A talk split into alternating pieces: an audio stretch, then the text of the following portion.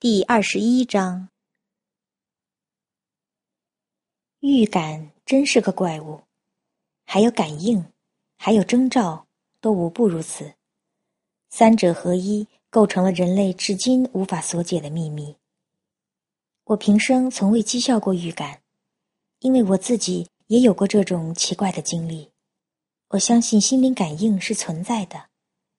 心灵感应究竟如何产生？却不是人类所能理解的。至于征兆，也许不过是自然与人的感应。我还只是一个六岁的小女孩时，一天夜里听见贝西·利文对马萨·艾伯特说：“他梦见了一个小孩，而梦见孩子，无论对自己还是对亲人，肯定是不祥之兆。要不是紧接着发生的一件事给我留下了难以磨灭的印象。”这种说法也许早就淡忘了。第二天，贝西被叫回家去看他咽气的小妹妹。近来，我常常忆起这种说法和这件事情，因为上个星期我几乎每晚都在床榻上梦见一个婴孩，有时抱在怀里哄他安静下来，有时放在膝头摆弄，有时看着他在草地上摸弄雏菊。或者伸手在流水中戏水。一晚是个哭着的孩子，另一晚是个笑着的孩子。一会儿他紧偎着我，一会儿又逃得远远的。但是不管这幽灵心情怎样，长相如何，一连七夜，我一进入梦乡，他便来迎接我。我不喜欢同一念头翻来覆去，不喜欢同一形象奇怪的一再出现。临要上床和幻象就要出现的时刻，我便局促不安起来。由于同这位梦中的婴孩形影不离，那个月夜，我听到了一声啼哭后便惊醒过来。第二天下午，我被叫下楼去，捎来口讯说有人要见我，等候在费尔法克斯太太房间里。我赶到那里，只见一个绅士男仆模样的人在等我。他身穿丧服，手中拿着的帽子围着一圈黑纱。恐怕你不记得我了吧，小姐？我一进屋，他便站了起来说：“不过我的名字叫利文。八九年前你在盖茨黑德的时候，我住在那里，替李德太太当车夫。现在我还是住在那儿。”哦，罗伯特。你好吗？我可记得清楚呢。有时候你还让我骑一骑乔治亚娜小姐的绿色小马呢。贝西怎么样？你同他结婚了？是的，小姐，我的太太很健康，谢谢。两个月之前，她又给我生了个小家伙，现在我们有三个了，大人和孩子都好。盖茨黑德府全家都好吗，罗伯特？很抱歉，我没法给你带来好消息，小姐。眼下他们都很糟，糟糕的很呢。但愿没有人去世了。我瞥了一下他黑色的丧服，说。他也低头瞧了一下围在帽上的黑纱，并回答道：“约翰先生在伦敦住所去世了，到昨天正好一周。”约翰先生，不错。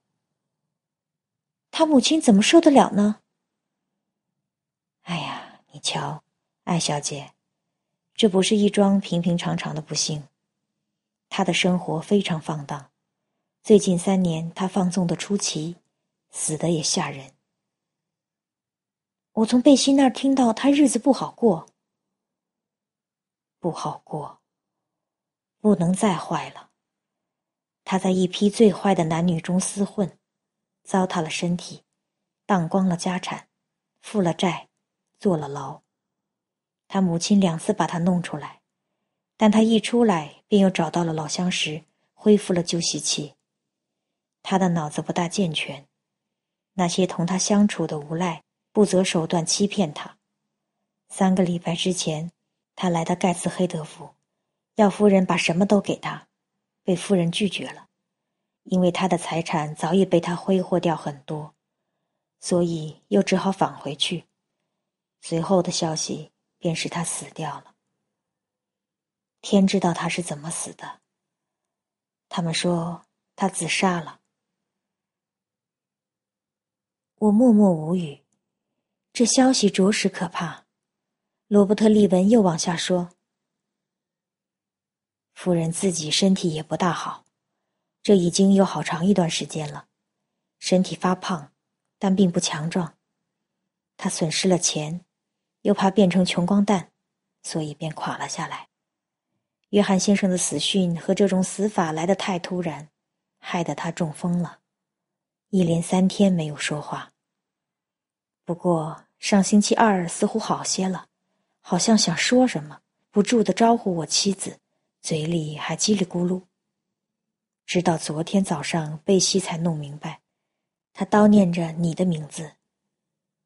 最后，贝西把他的话搞清楚了。把 Jane 叫来，去把 Jane 爱叫来，我有话要同他说。贝西不敢肯定他的神智是否清醒。这些话是否当真？不过他告诉了李德小姐和乔治亚娜小姐，向他们建议去把你叫来。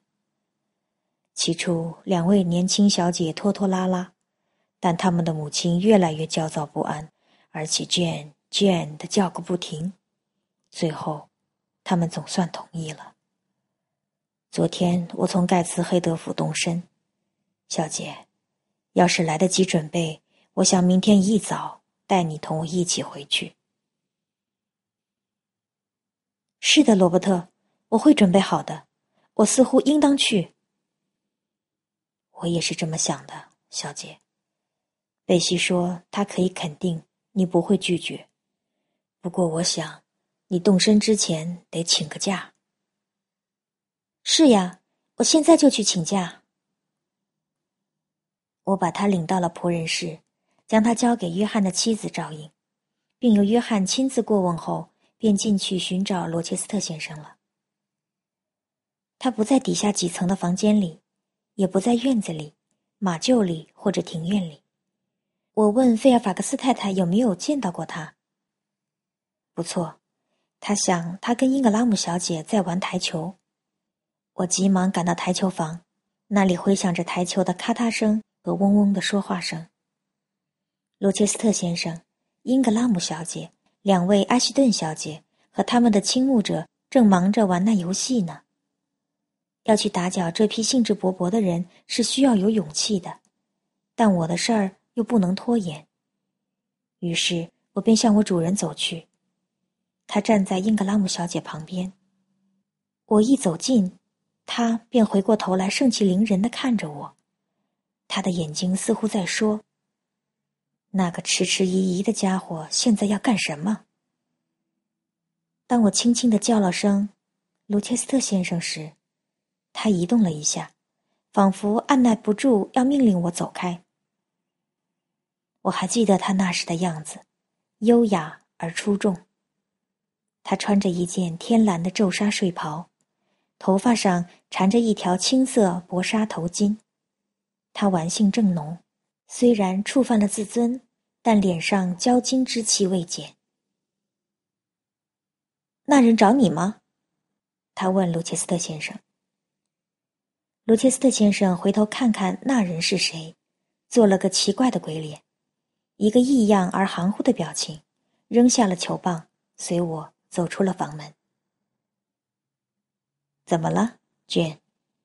他关了书房门后，身子倚在门上说。对不起，先生，我想请一两周假。干什么？上哪儿去呀？去看一位生了病的太太，是他派人来叫我的。哪位生病的太太？她住在哪儿？在某某郡的盖茨黑德府。某某郡，离这儿有一百英里呢。这么远，叫人回去看他。这人可是谁呀？他叫李德先生，李德太太。盖茨黑德的李德吗？盖茨黑德府是有一个叫李德的，是个地方法官。我说的是他的寡妇，先生。那你与他有什么关系？怎么认得他的呢？李德先生是我的舅舅，我母亲的哥哥。哎呀，他是你舅舅，你从来没有跟我说起过他，你总是说你没有亲戚，没有一个亲戚肯承认我先生。李德先生去世了，他的夫人抛弃了我。为什么？因为我穷，是个包袱，他不喜欢我。可是李德他留下了孩子，你一定有表兄妹的了。昨天乔治林恩爵士说起盖茨黑德府一个叫李德的人，他说这人是城里一个十足的无赖。而英格拉姆提到了同一个地方叫乔治亚纳利德的，一两个社交季节之前，因为美貌在伦敦大受倾慕。约翰里德也死了，先生，他毁了自己，也差不多毁了他的家。据说他是自杀的。噩耗传来，他母亲大为震惊，一下子中风了。你能帮他什么忙？胡闹，Jane！我才不会想跑一百英里去看一个老太太呢。而他也许还没等你赶到就死了，更何况你说他把你抛弃了。不错，先生，但那已是很久以前了，而且当时的情况不同。现在要是我无视他的心愿，我会不安心的。你要待多久？尽量短些，先生。答应我，只待一星期。我还是不要许诺好，很可能我会不得不食言。无论如何，你要回来。在任何情况下都要经得住劝诱，不跟他一辈子住在一起。啊，对，要是一切顺利，我当然会回来的。谁同你一起走？可不能独个儿跑一百英里路呀。不，先生，他派了一个赶车人来。一个信得过的人吗？是的，先生，他在那家已经住了十年。罗切斯特先生沉思了一会儿。你希望什么时候走？明天一早，先生。好吧，你得带些钱在身边，出门可不能没有钱。我猜想你钱不多，我还没有付你工资呢。你一股脑还有多少钱，Jane？他笑着问。我取出钱包，里面瘪瘪的。五先令先生。他伸手拿过钱包，把里面的钱全倒在手掌上，扑哧一声笑了出来，仿佛钱少使他高兴似的。他立刻取出了自己的皮夹子，拿着吧。他说着，递给我一张钞票，五十英镑，而他只欠我十五英镑。我告诉他，我找不出。我不要你找，你知道的。拿着你的工资吧。我拒绝接受超过我应得的东西。他先是皱了皱眉，随后仿佛想起了什么似的说：“行行，现在还是不要全给你的好。要是你有五十英镑，也许你就会待上三个月。十英镑够吗？够了，先生。不过现在你欠我五英镑了。那就回来拿吧。”你有四十英镑存在我这儿，罗切斯特先生，我还是趁这个机会向你提一下另一桩事务吧。事务，我听了很感到好奇。你实际上已经通知我，先生，你很快就要结婚了。是的，那又怎么样？那样的话，先生。阿黛勒该去上学了，可以肯定你会觉察到这样做的必要性。让他别挨着我的新娘，不然他会断然蔑视他。毫无疑问，你这建议有道理。像你说的，阿黛勒得上学，而你，当然，得直奔魔鬼。希望不是这样，先生。不过我得上什么地方另找个工作。当然，他大叫道，嗓门里带着鼻音，面部抽搐了一下，表情既古怪又可笑。他打量了我几分钟。你会去求老夫人李德或者她的女儿，也就是那些小姐给你找个工作，我猜是吧？不，先生，我同亲戚们没有那层可以请求帮忙的关系。不过我会登广告。你还可以大步跨上埃及金字塔，他咆哮着。你登广告是冒险，但愿我刚才只给了你一英镑，而不是十英镑。把九英镑还给我，Jane，我要派用处。我也要派用处，先生。我回嘴道，双手抓住钱包藏到了背后。那钱我说什么也不放。小气鬼，他说。问你要点钱你就拒绝，给我五英镑简。连五先令也不给，先生，五便士也不给。让我就瞧一瞧你的钱吧。不，先生，我不能相信你。杰，先生，答应我一件事。先生，凡是自己力所能及的，我都答应。不要去登广告，你就把找工作的事交给我办吧。到时候我会给你找一个。我很乐意这么做，先生，只要你反过来答应我，在新娘进屋之前。我和阿黛勒都太太平平离开这所房子。好呀，好呀，我答应。那你明天动身？是的，先生，一大早。晚饭后你下楼到客厅吗？不来了，先生，我还得收拾行装呢。那你我得暂时告别了。我想是这样，先生。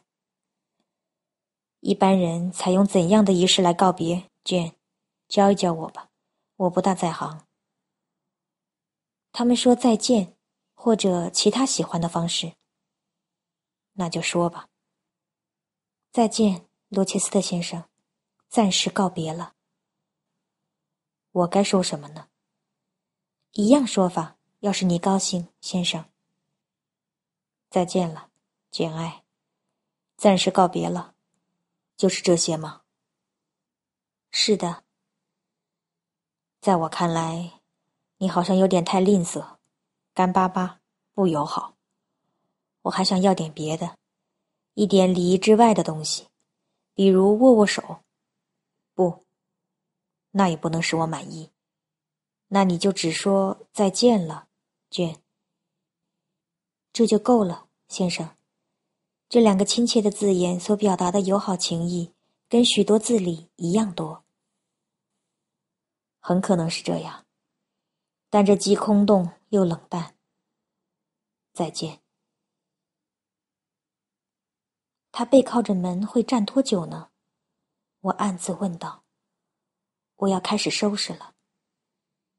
晚餐铃响了，他猛地跑开，一句话也没有说。那天我没有再见到他。第二天早晨，他还没起床，我就动身走了。五月一日下午五点左右，我到了盖茨黑德府门房。上府宅之前，我先进去瞧瞧。里面十分整洁，装饰窗上挂着小小的白色窗帘，地板一尘不染，炉栅和炉具都擦得锃亮。炉子里燃着明净的火苗，贝西坐在火炉边上，喂着最小的一个孩子。罗伯特和妹妹在墙角不声不响地玩着。哎呀，我知道你会来的！我进门时，丽文太太叫道：“是呀，贝西。”我吻了吻他，说：“我相信来的还不至于太晚。李德太太怎么样了？”我希望他还活着。不错，她。还活着，而且更明白事理，更泰然了。医生说他会拖上一周两周，但认为他很难好得了。他最近提到过我吗？今天早上还说起过你呢，希望你能来。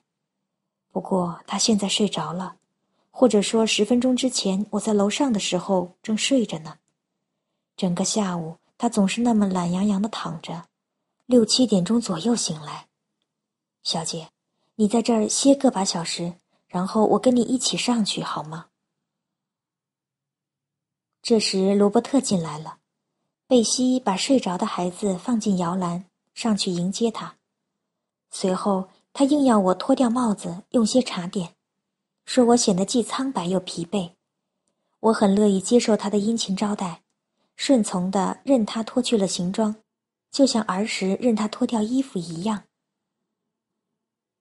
我瞧着他忙活着，摆好茶盘，拿出最好的瓷器，切好面包和奶油，烤好茶点吐司，不时还轻轻地拍一拍、推一推罗伯特或简。就像小时候对待我一样。于是旧时的记忆又立刻浮上心头。贝西的性子依然那么急，手脚依然那么轻，容貌依然那么姣好。茶点备好以后，我正要走进桌子，他却要我坐着别动，用的还是过去那种专断的口气。他说得让我坐着，在火炉旁招待我。他把一个圆圆的架子放在我面前，架子上摆了杯子和一盘吐司，完全就像他过去一样，把我安顿在育儿室的椅子上，让我吃一些暗地里偷来的精美食品。我像往昔一样微笑着依了他。他想知道我在桑菲尔德府是不是愉快，女主人是怎样一个人。当我告诉他只有一个男主人时，他问我那位先生好不好，我是不是喜欢？我告诉他，这人长得比较难看，却很有教养，待我很好，我很满意。随后，我继续给他描绘那批最近待在府上寻欢作乐的客人。贝西对这些细节盯得津津有味，他恰巧就爱听这些东西。谈着谈着，一小时很快就过去了。贝西把帽子等还给我，我由他陪着出了门房，上府宅去。差不多九年之前，我也是由他这么陪着，从我此刻登上的小径走下来的。一月的某个灰暗阴冷、雾气弥漫的早晨，我带着绝望和痛苦的心情，一种被放逐和几乎是被抛弃的感觉，离开了这个仇视我的家。去寻找罗沃德阴冷的避风港，那个遥远而陌生的地方。此刻，我面前又出现了同一个仇视我的家，我的前途未卜，我的心还隐隐作痛。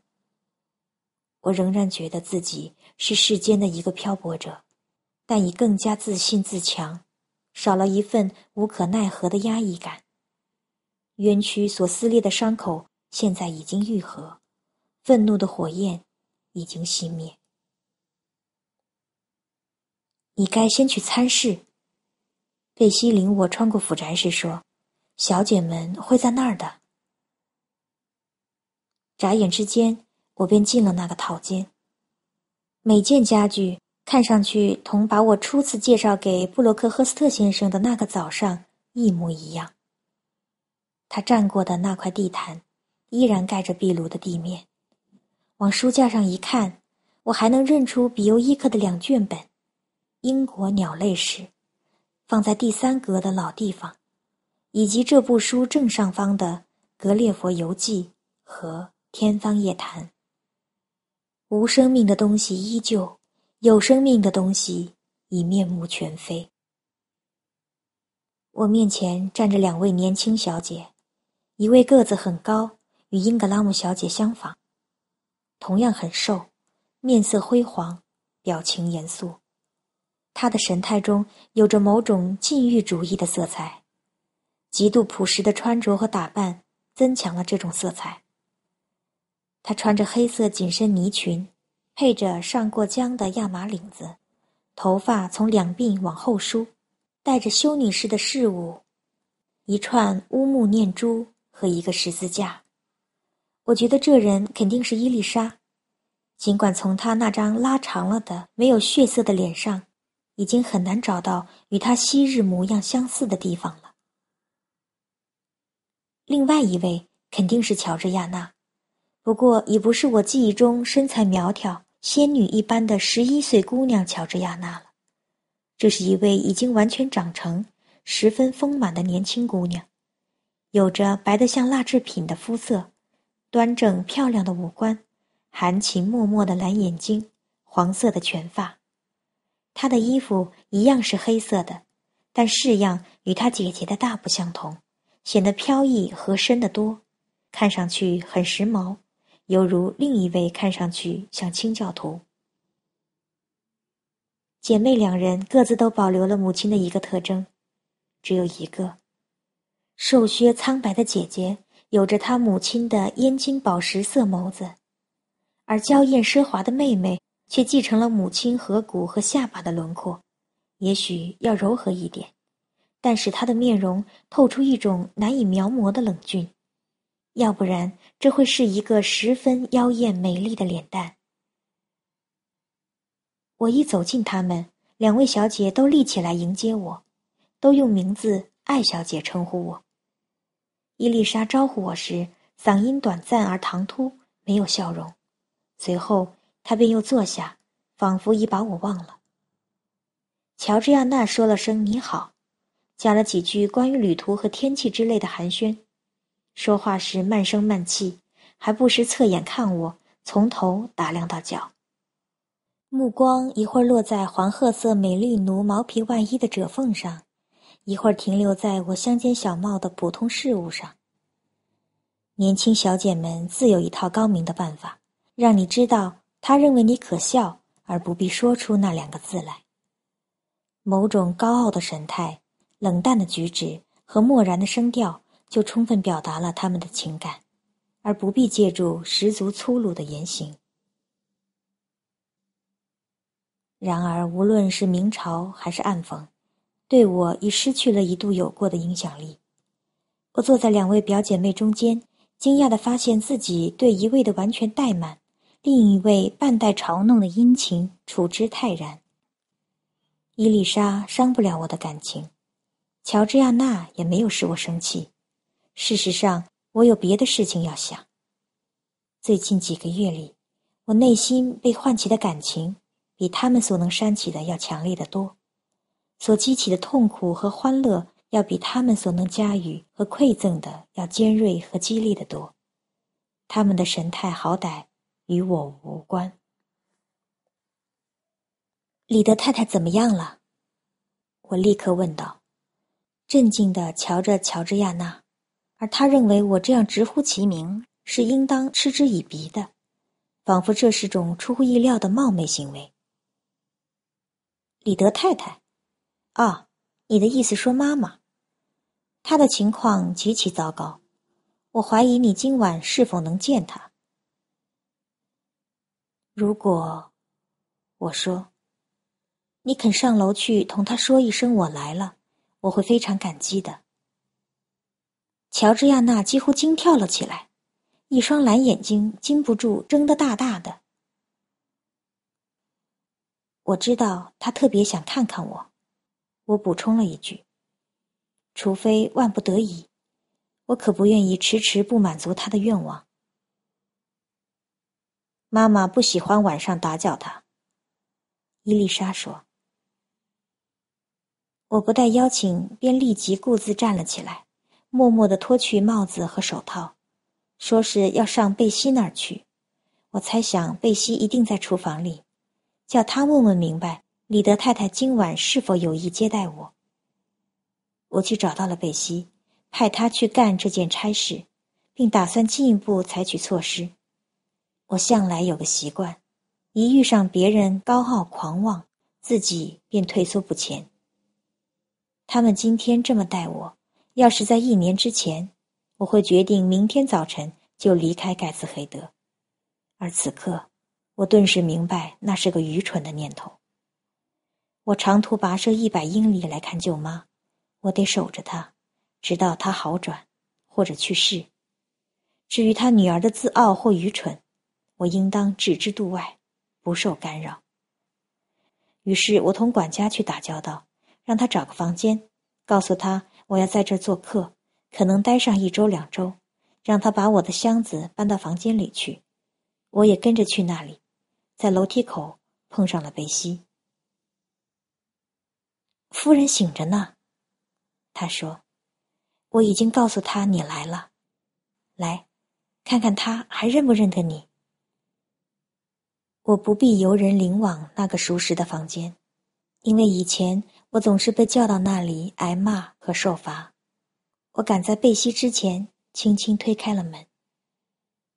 桌子上点着一盏有照的灯，天色已渐渐暗下来。像往昔一样，还是那张琥珀色帐幔罩着四根大床柱的床，还是那张梳妆台，那把安乐椅，那条脚凳。在这条脚凳上，我成百次的被罚跪，请求宽恕我并不存在的过错。我窥视了一下附近的墙角，多么希望看到曾使我胆战心惊的细长木条的影子。过去，他总是潜伏在那儿，伺机像魔鬼一般窜出来，鞭打我颤抖的手掌或往后缩的脖子。我走进床榻，撩开帐幔，俯身向着高高叠起的枕头。我清楚的记得李德太太的面容，所以急切要寻找那熟悉的形象。令人高兴的是，时光消蚀了复仇的念头。驱散了泛起的愤怒与厌恶之情。过去，我带着苦涩与憎恨离开了这个女人，现在又回到了她身边，仅仅是出于对她极度痛苦的同情，出于不念旧恶、握手言和的强烈愿望。那里是一张熟悉的面孔，依旧那样严厉和无情，难以打动的眼睛。和微微扬起的专横独断的眉毛，曾有多少次俯视我，射来恫吓和仇视的目光。此刻重睹那冷酷的线条，我童年时恐怖与悲伤的记忆又统统复活了。然而，我还是弯下身子，问了问他。他朝我看看。是简爱吗？他说。是的，李德舅妈。你好吗，舅妈？我曾发誓永远不再叫她舅妈。我想此刻忘却和违背自己的誓言并不是罪过。我紧握住他搁在背头外面的手。要是他和气的握一握我的手，此刻我会由衷的感到愉快。但是顽固的本性不是立刻就能感化的。天生的反感也并非轻易就能消除。李德太太抽出了手，转过脸去，说了声：“夜晚很暖和。”他再次冷冰冰的凝视着我，我立刻感觉到他对我的看法，对我所怀的情感没有改变，也是不可改变的。从他那温情透不过、眼泪融不了、犹如石头一般的眼睛里。我知道他决心到此都认定我很坏，因为相信我是好人，并不能给他带来很大的愉快，而只会是一种屈辱感。我先是感到痛苦，随后感到恼火，最后便感到决心要制服他。不管他的本性和意志如何顽强，我要压倒他。像儿时一样，我的眼泪涌了上来，但我把他止住了。我将一把椅子挪到床头边，坐了下来，俯身向着枕头。你派人叫我来，我说。现在我来了，我想待在这儿看看你的身体情况如何。啊，当然。你看见我女儿了吗？看到了。好吧，那你可以告诉他们。我希望你待着，直到我能谈谈一些我心里想着的事情。今天夜里已经太晚了，而且回忆起来有困难。不过有些事情我很想说，让我想想看。犹疑的目光和走了样的语调表明，他那一度精力旺盛的机体已经元气大伤。他焦躁地翻着身，用背头将自己裹好。我的一只胳膊肘正好搁在背角上，把他压住了。他立刻非常恼火。坐直了，他说：“别那么死压着背头，让我生气。你是简爱吗？”我是简爱，谁都不知道这个孩子给我造成了多大麻烦。这么大一个包袱落在我手里，他的心情让人摸不透，他的脾气说发就发，他还总是怪里怪气，窥探别人的行动。这些每日每时都给我带来那么多烦恼。我说呀。有一次，他同我说话，像是发了疯似的，或者活像一个魔鬼。没有哪个孩子会像他那样说话或看人。我很高兴把他从这里打发走了。在罗沃德，他们是怎么对付他的呢？那里爆发了热病，很多孩子都死了，而他居然没有死。不过我说过他死了，但愿他已经死了。一个奇怪的愿望，李德太太，你为什么竟会这么恨他呢？我一直讨厌他母亲，因为她是我丈夫唯一的妹妹，很讨他喜欢。家里因为她下嫁而同他脱离了关系，他坚决反对。他的死讯传来时，他哭得像个傻瓜。他要把孩子领来。尽管我求他还是送出去让人喂养，付养育费好。我头一回见了便讨厌他，完全是个哭哭啼啼、身体有病的东西。他会在摇篮里整夜哭个不停，不像别的孩子那样放开喉咙大哭，而是咿咿呀呀、哼哼唧唧。李德怜他，亲自喂他，仿佛自己孩子似的关心他。说实在的。自己的孩子在那个年纪，他还没有那么花心思呢。他要我的孩子跟这个小讨饭友好相处，宝贝们受不了，露出对他的讨厌。李德为此非常生气。他病重的日子，还不住的叫人把他抱到他床边，而临终前一小时，让我立誓抚养他。我情愿养育一个从济贫院里出来的小叫花子。可是他软弱，生性软弱。约翰一点不像他父亲，我为此感到高兴。约翰像我，像我的兄弟们，一个十足的吉普森家的人。啊，但愿他不要老是写信讨钱来折磨我。我已经没有钱可以给他了，我们越来越穷了。我得打发掉一半的佣人。关掉部分房子或者租出去，我从来不忍心这么做。可是日子怎么过呢？我三分之二的收入都付了抵押的利息。约翰赌得厉害，又总是输。可怜的孩子，他陷进了赌棍窝里。约翰名誉扫地，完全堕落了。他的样子很可怕，我见到他就为他感到丢脸。他变得十分激动。我想现在还是离开他好。我对站在床另一边的贝西说：“也许是这样，小姐。不过晚上他老是这么说话的，早上比较镇静。”我立起身来。站住！李德太太叫道：“还有件事我要同你说。”他威胁我。不断的用他的死或我的死来威胁我，有时我梦见他正候着入殓，喉咙上一个大窟窿，或者一脸鼻青眼肿。我已经闯入了一个奇怪的关口，困难重重，该怎么办呢？钱从哪儿来？此刻，贝西竭力劝他服用镇静剂，费了好大劲才说服他。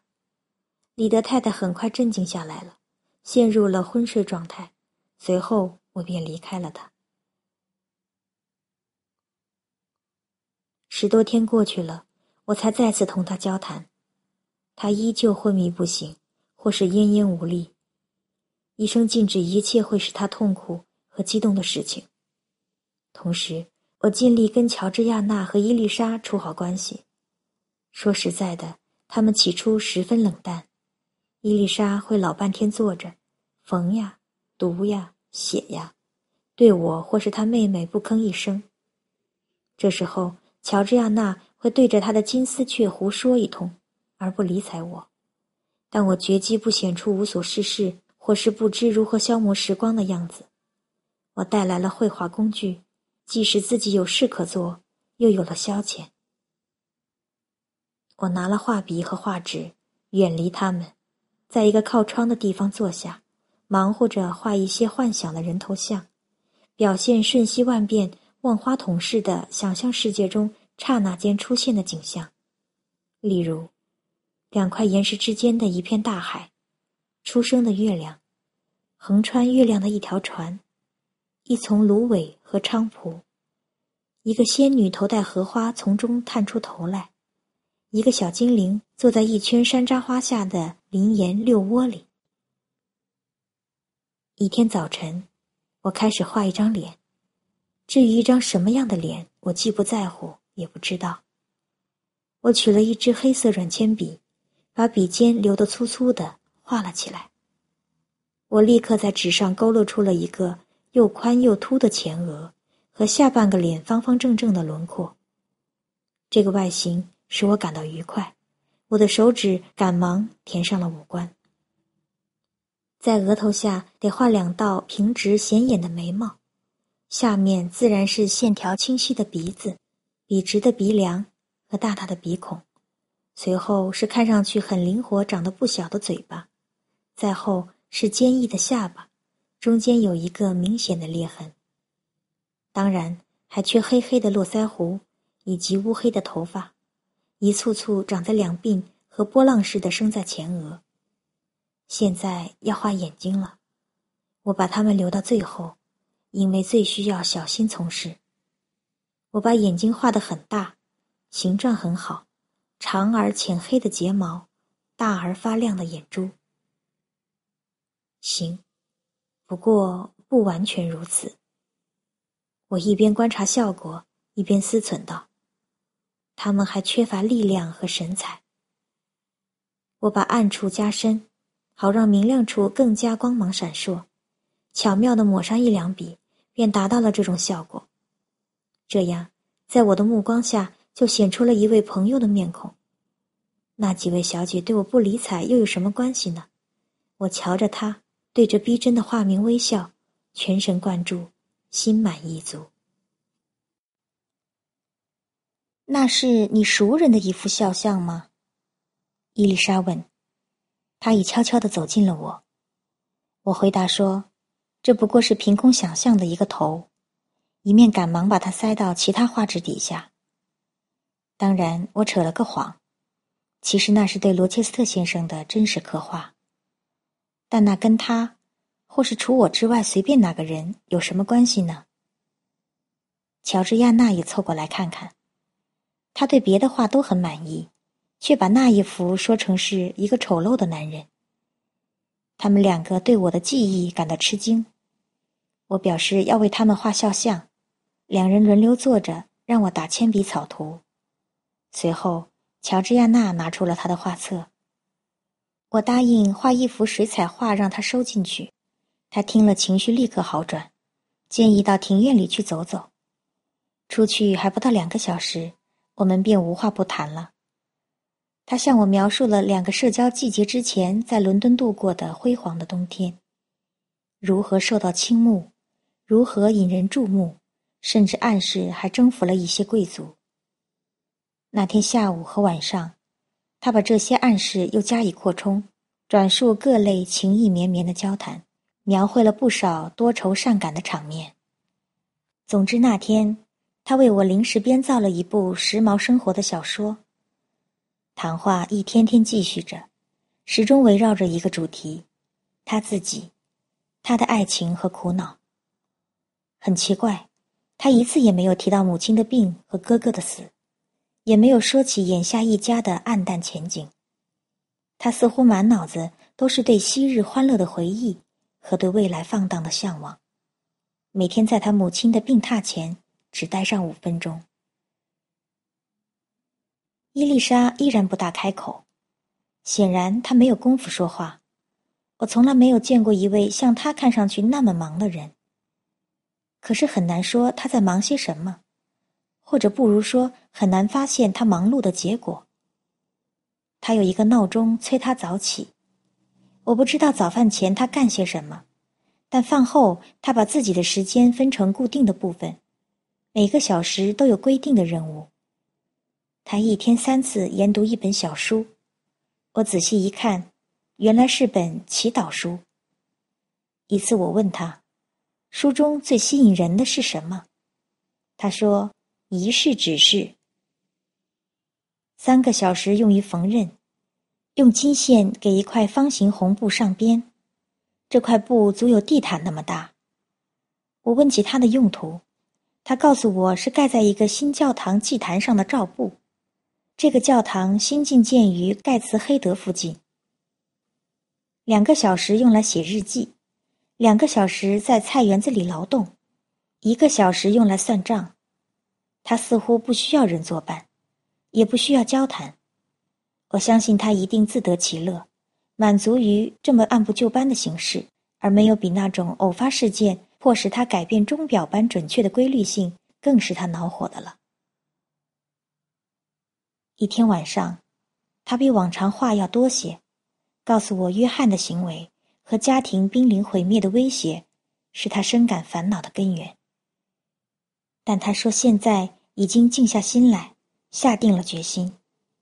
他已注意保住自己的财产。一旦他母亲去世，他冷静地说：“母亲已不可能康复，或者拖得很久。他将实现自己盘算已久的计划，寻找一个归隐之处，使自己一板一眼的习惯永远不受干扰，用一个安全的屏障把他和浮华的世界隔开。”我问他：“乔治亚娜是不是会陪伴他？”“当然不会。”乔治亚娜和他没有共同之处，从来没有过。无论如何，他不能同他作伴，让自己受累。乔治亚娜应当走他自己的路，而他伊丽莎也会走自己的路。乔治亚娜不像我吐露心声的时候，大都躺在沙发上，为家里的乏味而发愁，一再希望吉普森舅妈会寄来邀请信。请他上城里去。他说：“要是能避开一两个月，等一切都过去，那是再好不过了。”我并没有问他“一切都过去”的含义，但我猜想他指的是意料中母亲的死，以及阴沉的葬礼余波。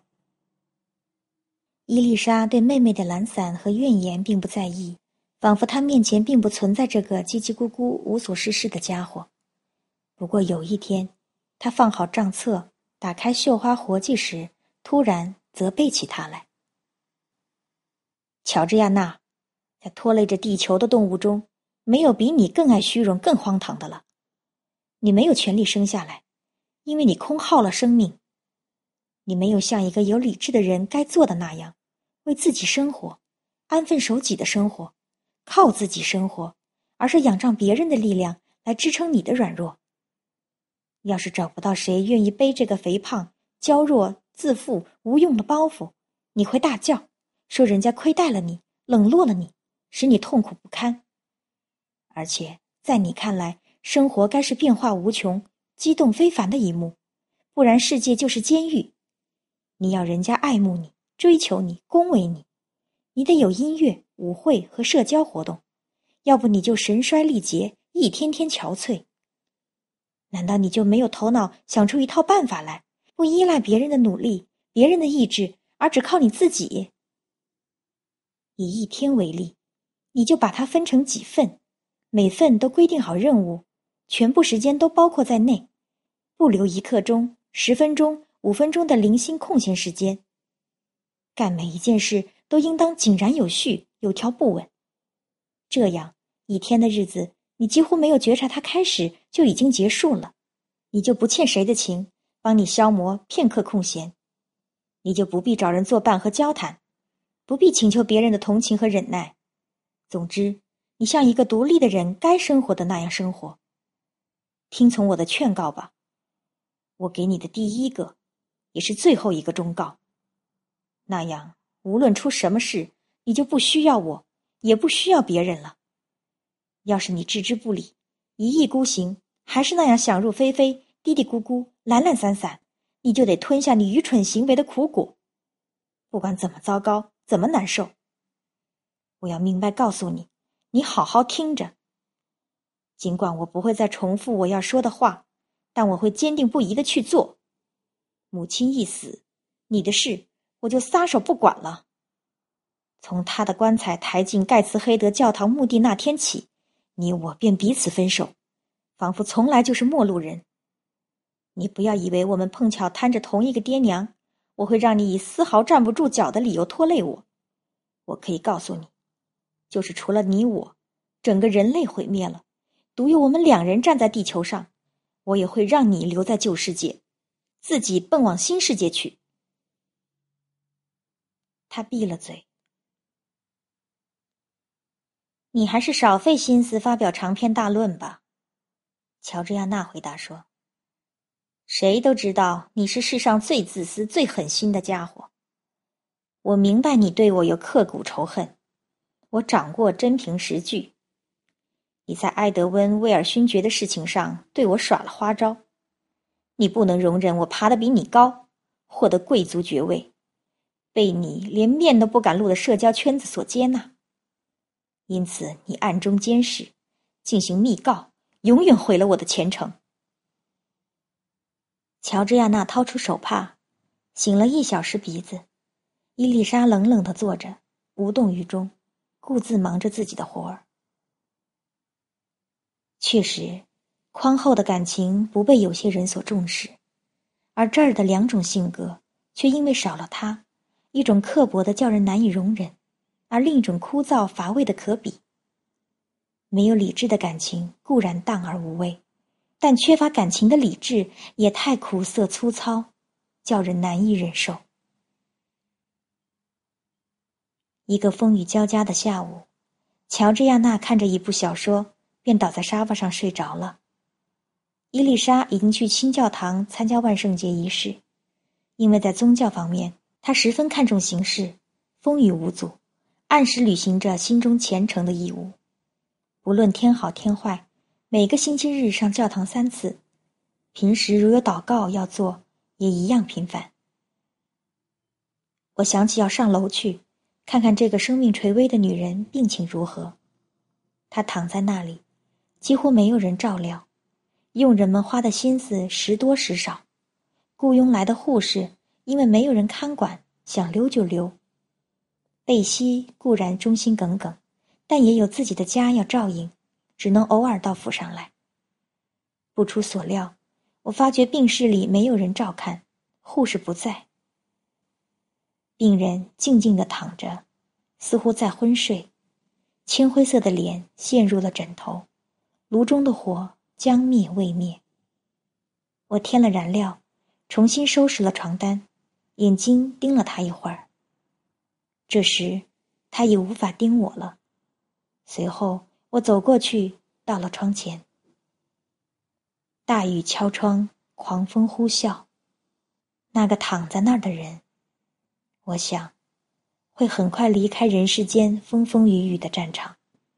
此刻，灵魂正挣扎着脱离物质的躯壳。一旦解脱，将会到哪里去呢？在思索这番伟大的秘密时，我想起了海伦，回忆起他临终时说的话：“他的信仰，他的关于游魂平等的信条。心里仍倾听着记忆犹新的声调，仍然描摹着他苍白而脱俗的容貌、消瘦的脸庞和崇高的目光。那时，他平静地躺在林中的病榻上，低声地倾吐着要回到神圣的天父怀抱的渴望。正想着，我身后的床上响起了微弱的喃喃声：“是谁呀？”我知道李德太太已经几天没有说话了，难道她醒过来了？我走到她跟前：“是我，李德舅妈。”谁？我，他回答。你是谁？他诧异的看着我，颇有些吃惊，但并没有失去控制。我完全不认识你，贝西呢？他在门房，舅妈。舅妈。他重复了一声。谁叫我舅妈来着？你不是吉普森家的人，不过我知道你。那张面孔，那双眼睛和那个前额，我很熟悉。你像，唉，你像，简爱。我没有吭声，怕一说出我的身份会引起某种震惊。可是。他说：“恐怕这是个错觉，我的想法欺骗了我。我很想看看简爱，我想象出跟她相似的地方，但实际并不存在。况且八年当中，他的变化一定很大。”这时，我和气的让他放心，我就是他设想和希望的那个人。见他明白我的意思，头脑也还镇静，我便告诉他，贝西如何派丈夫把我从桑菲尔德叫来。我的病很重，这我知道。没有多久，他说：“几分钟之前，我一直想翻身，却发觉四肢都动弹不得。”也许我临死前该安下心来。我们健康时很少想到的事，在眼下这样的时刻，却成了我沉重的负担。护士在吗？房间里除了你，没有别人吗？我让他放心，只有我们两个。唉。我两次做了对不起你的事，现在很懊悔。一次是违背了我向丈夫许下把你当做自己孩子抚养成人的诺言。另一次，他停住了。也许这毕竟无关紧要。他喃喃的自言自语说：“那样我也许会好过些。”但是向他低声下气，实在使我痛苦。他挣扎着要改变一下位置，但没有成功。他的脸变了形，他似乎经历着某种内心的冲动，也许是最后一阵痛苦的先兆。唉，我得了却他。永恒就在前头，我还是告诉他好。走到我化妆盒跟前去，打开它，把你看到的一封信拿出来。我听从他的吩咐，把信读一读。他说：“这封信很短，内中写道：‘夫人，烦请会寄我侄女简爱的地址，并告知其近况。’”我欲立即去信，盼他来马德拉我处。皇天不负我之心血，令我温饱不愁。我未娶无后，甚望有生之年将她收为养女，并在死后将全部财产馈赠于她。顺治敬意。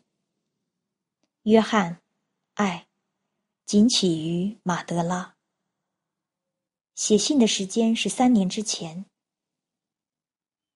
为什么我从来没有听说过这回事？我问。因为我对你的厌恶已经根深蒂固，因此不愿意帮助你发迹。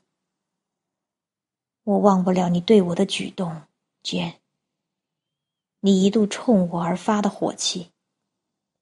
忘不了你说你在世上最讨厌我时的腔调。忘不了你声言一想起我就使你恶心。我待你很冷酷时，丝毫不像孩子的神情与口气。我也忘不了你惊跳起来，把心头的一腔毒气喷吐出来时，我自己的感受。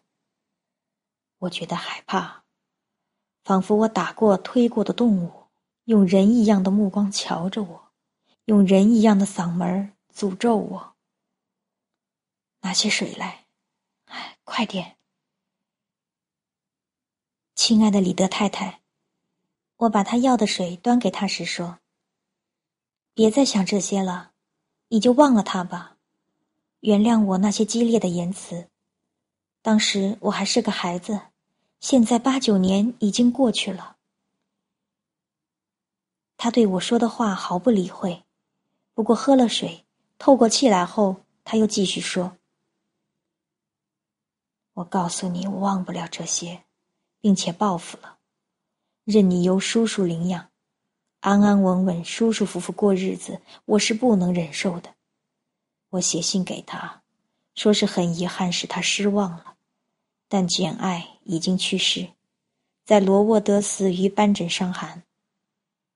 现在随你怎么办吧，写封信否认我的说法，尽快揭露我的谎话。我想你生来就是我的冤家，只剩一口气了，还让我悼念过去的事来折磨我。要不是因为你，我是不会经不住诱惑去干那种事的。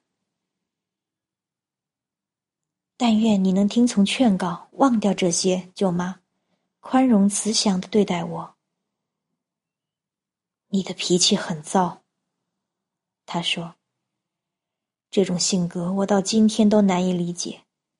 九年中，不管怎样对待你，你都耐着性子默默无声；而到了第十年，却突然发作，火气冲天。我永远无法理解。我的脾性并不是像你想的那么坏，我一动感情，却没有报复心。小时候有很多次，只要你允许，我很愿意爱你。现在我诚恳希望同你和好。亲亲我吧，舅妈。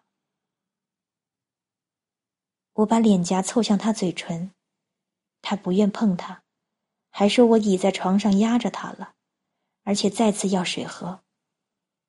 我让他躺下时，因为我扶起他，让他靠着我的胳膊喝水，把手放在他冷冰冰、湿腻腻的手上。他衰竭无力的手指缩了回去，迟滞的眼睛避开了我的目光。那么，爱我也好，恨我也好，随你便吧。我最后说：“反正你已经彻底得到了我的宽恕，现在你去请求上帝的宽恕，安息吧。”可怜而痛苦的女人。现在再要努力改变她惯有的想法，已经为时太晚了。活着的时候，她一直恨我；临终的时候，她一定依然恨我。此刻，护士进来了，后面跟着贝西。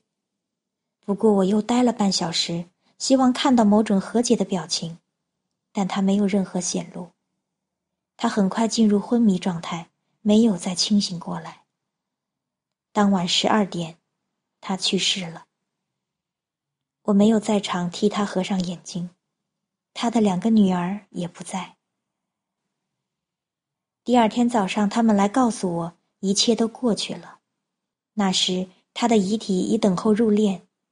伊丽莎和我都去瞻仰，乔治亚娜嚎啕大哭，说是不敢去看。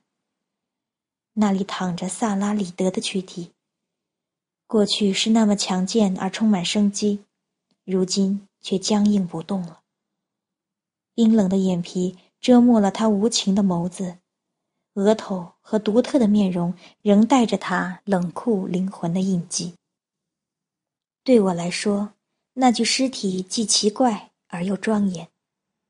我忧伤而痛苦地凝视着他，没有激起温柔、甜蜜。惋惜，或是希望压抑的感觉，而只是一种为他的不幸，不是我的损失，而产生的揪心的痛苦，一种对这么可怕的死去的心灰意冷、欲哭无泪的沮丧。伊丽莎镇定地打量着他母亲，沉默了几分钟后，他说：“按他那样的体质，他本可以活到很老的年纪。”烦恼缩短了他的寿命。接着，他的嘴抽搐了一下，过后他转身离开了房间，我也走了。我们两人都没有流一滴眼泪。